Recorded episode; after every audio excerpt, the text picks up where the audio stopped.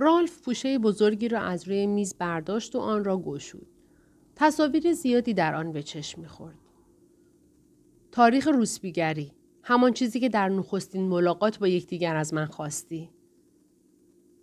بله، ماریا چنین چیزی می‌خواست. ولی در آن هنگام تنها قصد داشت وقت بگذراند و اندکی بزرگ جلوه کند.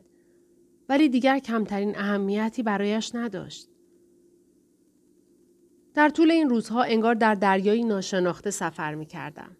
هرگز فکر نمی کردم تاریخی در این باره وجود داشته باشد. تصور من این بود که قدیمی ترین حرفه دنیا روسبیگری است. همه مردم این گونه فکر می کنند. ولی بعد متوجه شدم که یک تاریخ است. یا بهتر بگویم دو تاریخ. و این تصاویر؟ رالف هارت به نظر آزرده خاطر می رسید. انگار ماریا نمی توانست او را درک کند. با این حال بر خود مسلط شد و گفت آنچه را مطالعه و درباره آن تحقیق کردم و یاد گرفتم به تصویر کشیدم. در این مورد در زمان دیگری حرف می‌زنیم. امروز نمی‌خواهم موضوع مهم بحث را عوض کنم. لازم است درد را بفهمم. درد را دیروز فهمیدی و متوجه شدی که به لذت ختم می شود. امروز هم آن را تجربه کردی و به آرامش رسیدی. به همین دلیل توصیه می کنم عادت به چنین چیزی نکنی.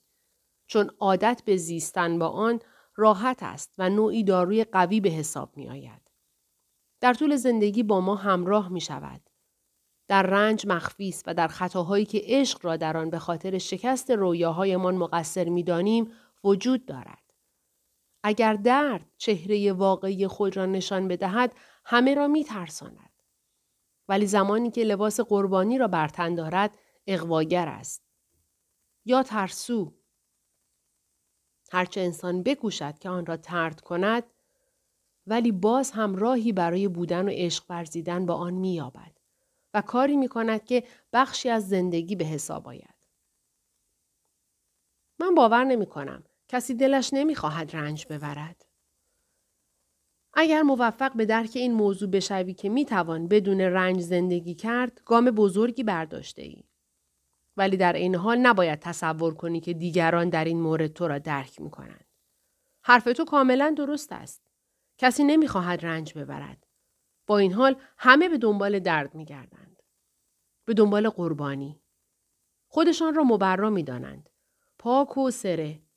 شایسته احترام فرزندانشان. همراهانشان و همسایگانشان. و خدا. لازم نیست زیاد فکر خودت را خسته کنی. تنها باید بدانی آنچه موجب ایجاد انگیزه در دنیا می شود جستجوی لذت نیست. بلکه صرف نظر کردن از چیزهایی است که در ظاهر بسیار مهم به نظر می رسند. سرباز برای کشتن دشمن به جبهه نمی رود. بلکه برای کشته شدن به خاطر وطنش می جنگد. زندلش نمی خواهد خوشحالی خود را به شوهرش نشان دهد. بلکه می خواهد شوهر متوجه شود چه میزان خود را وقف می کند و رنج می برد تا او را خوشحال ببیند. شوهر بر سر کار نمی رود تا با عمل کردن به مسئولیت وظیفه خود را انجام دهد. بلکه عرق و اشک می ریزد تا آسایش خانواده را فراهم کند. به همین ترتیب می توان نمونه های زیادی آورد.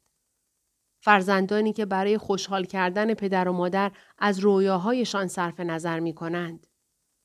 پدر و مادری که برای خوشحال کردن فرزندانشان از زندگی کردن صرف نظر می کنند. عشق بس کن. رالف سکوت کرد. لحظه مناسب برای تغییر دادن موضوع بحث فرا رسیده بود. شروع به نشان دادن تصاویر کرد.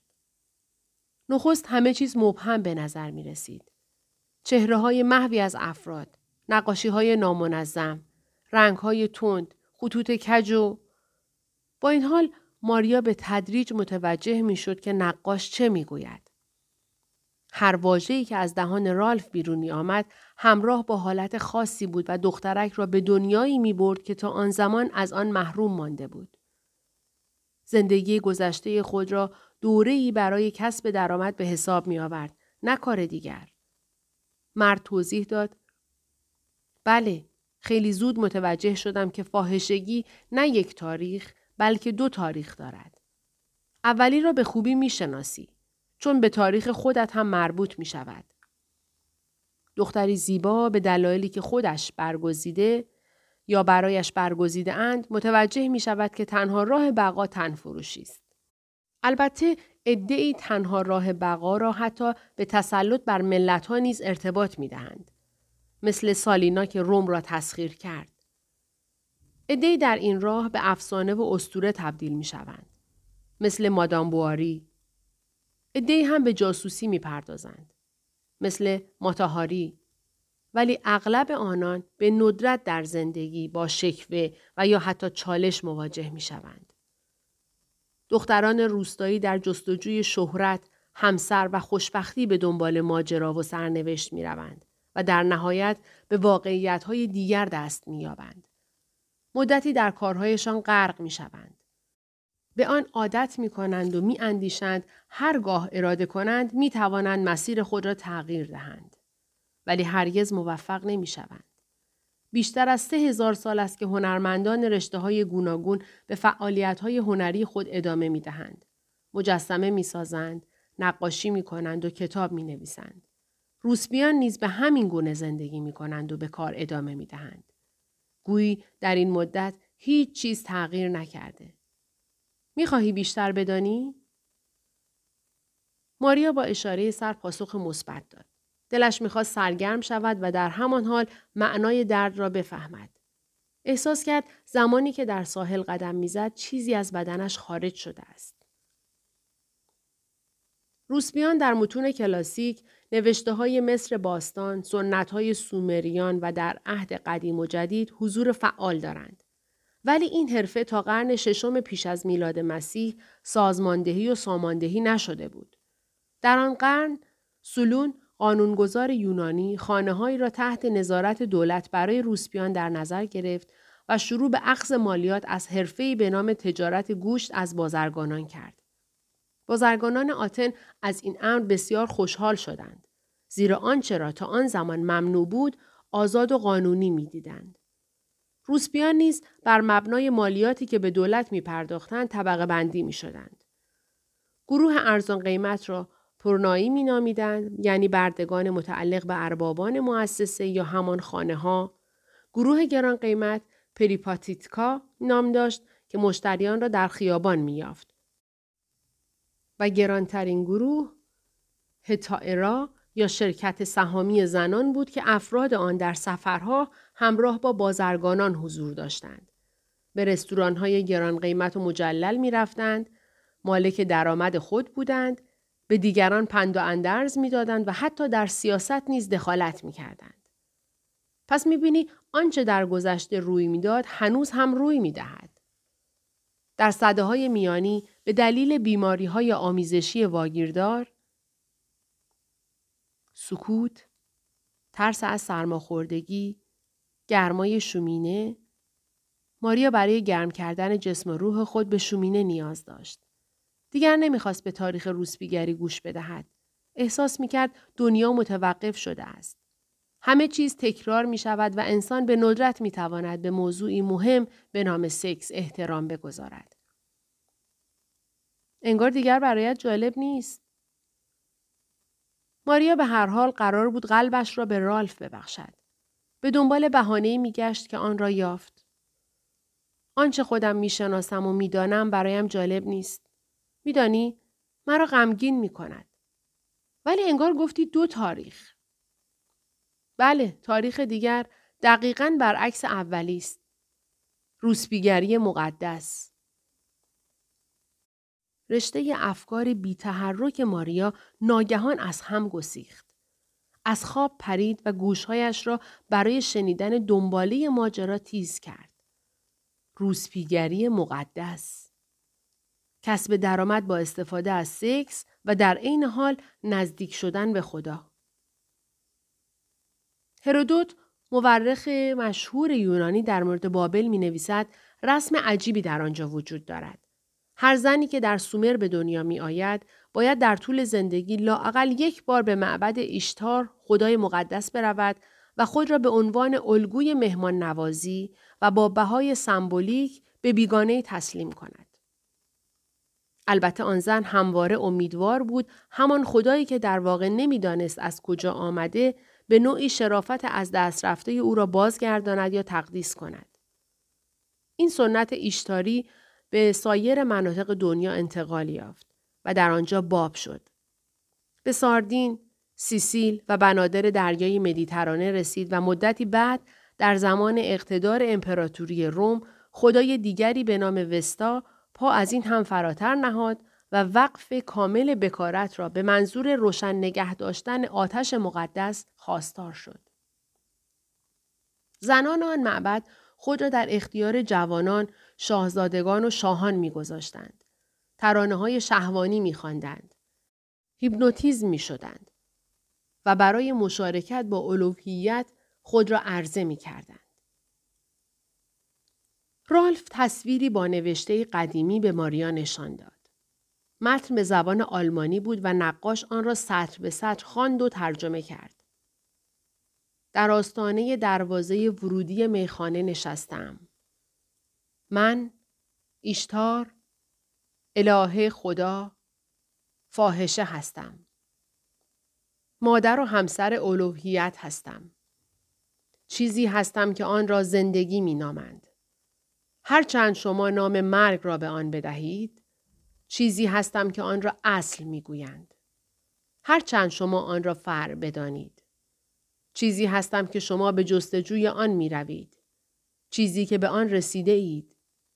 چیزی هستم که شما با دستهایتان آن را از هم گسستید و تکه تکه کردید. تکه هایم را جمع می کنید. ماریا می گریست و رالف می خندید. قدرت زندگی به دخترک باز می گشت. نور دوباره در چهرهش ظاهر شد و درخشید. رالف اندیشید بهتر است به گفتارش ادامه بدهد. تصاویر را به ماریا نشان بدهد و با این کار ماریا را وادار سازد که احساس معشوقه بودن بکند. هیچکس نمی‌داند چرا ناگهان روسبیگری مقدس از صفحه روزگار محو شد. آن هم پس از لاقل دو هزار سال تداوم. شاید به دلیل بیماری، تغییر قوانین جوامع یا تغییر ادیان بود. به هر حال این نوع روسبیگری دیگر وجود خارجی ندارد. در آینده هم وجود نخواهد داشت. این روزها مردان دنیا را اداره می کنند و روسبیگری مقدس را به عنوان واجهی برای چسباندن داغ ننگ مورد استفاده و استناد قرار می دهند.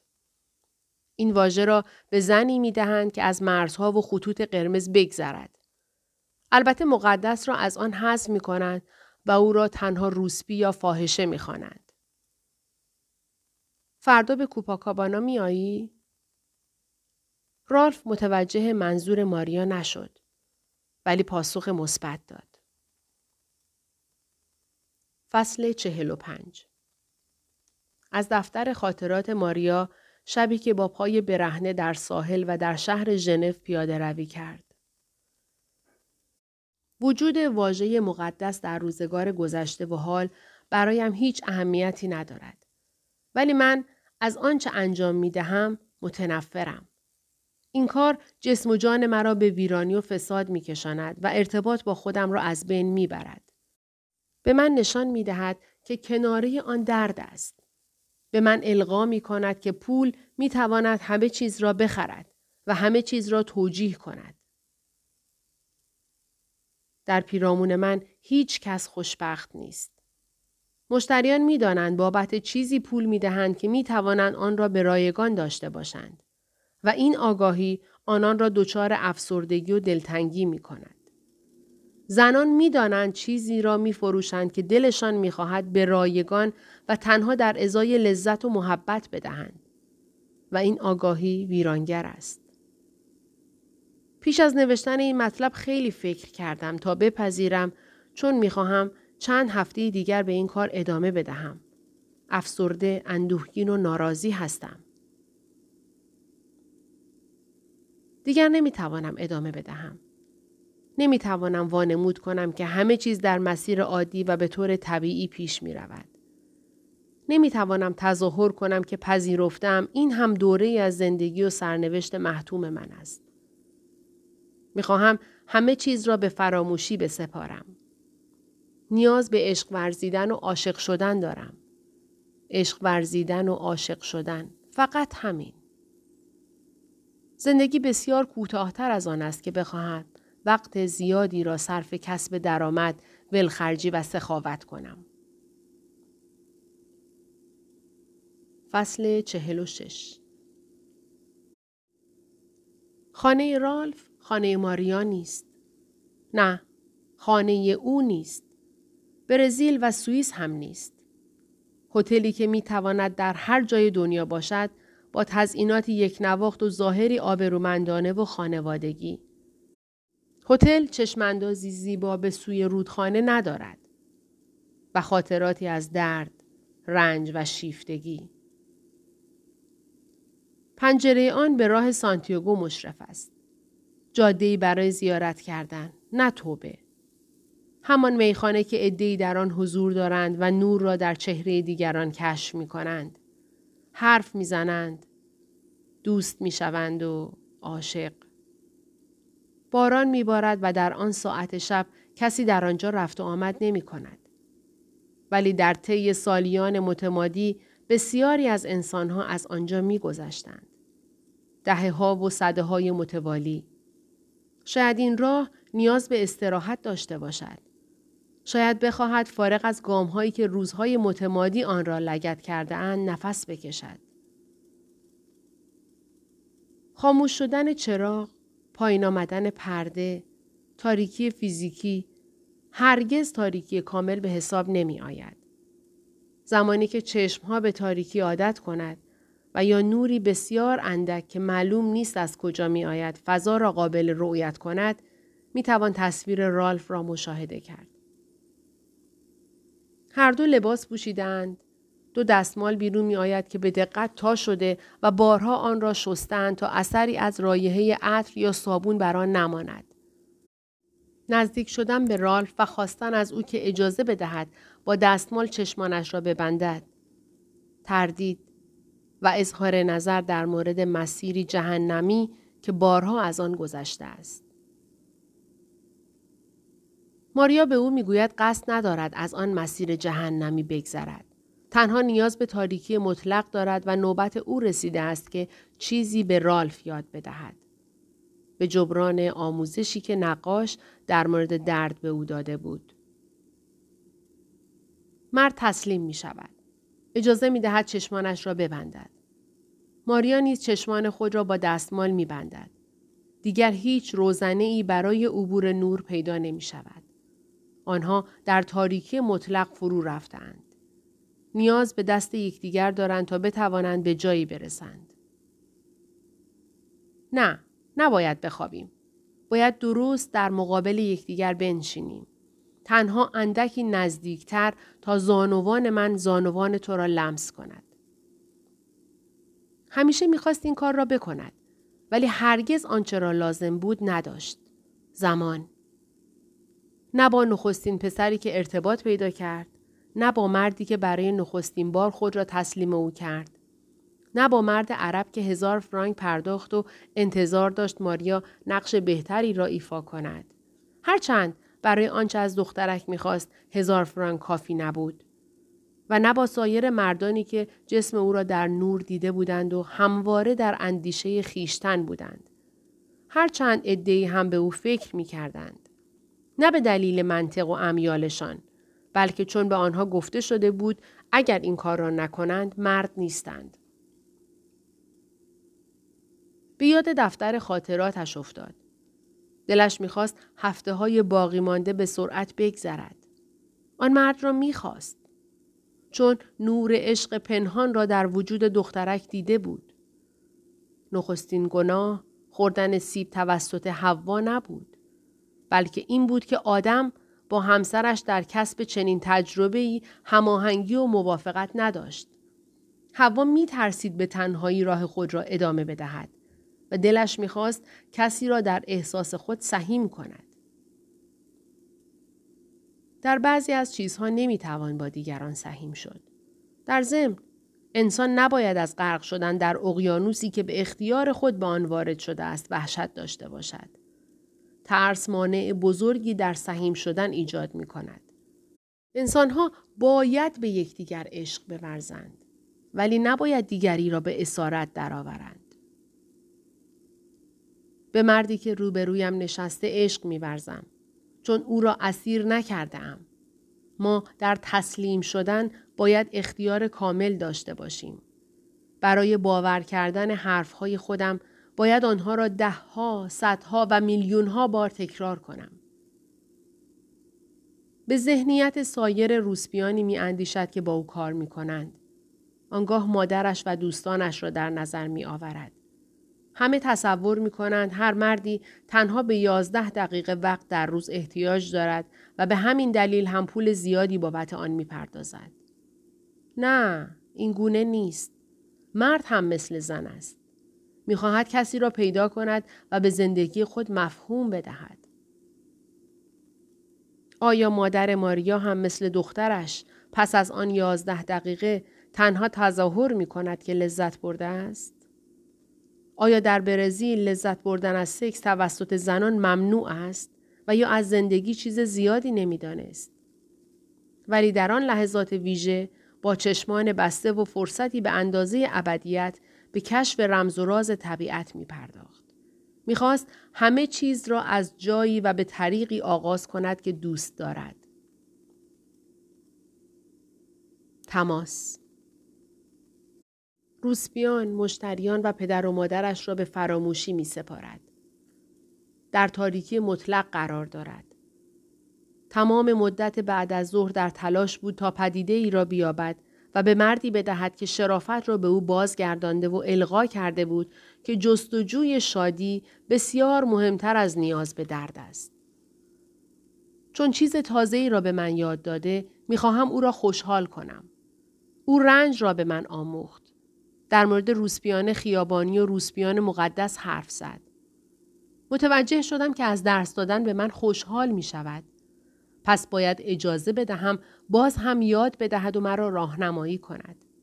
دلم می‌خواهد بدانم غیر از روح چگونه به جسم خودش می‌رسد و به اوج لذت. انگشتان رالف به چهره ماریا نزدیک شد. دخترک رایحه‌ای ملایم را که احتمالا از نقاشی بود استشمام کرد.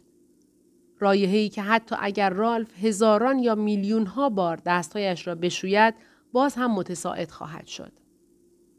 این رایحه از زمانی که به دنیا آمد نخستین درخت را دید و تصمیم گرفت آن را نقاشی کند در دستهایش وجود داشته است. احتمالا رالف نیز در مورد رایحه دست ماریا احساسات متفاوتی داشت. ولی قرار نبود در آن لحظات کسی چیزی بپرسد.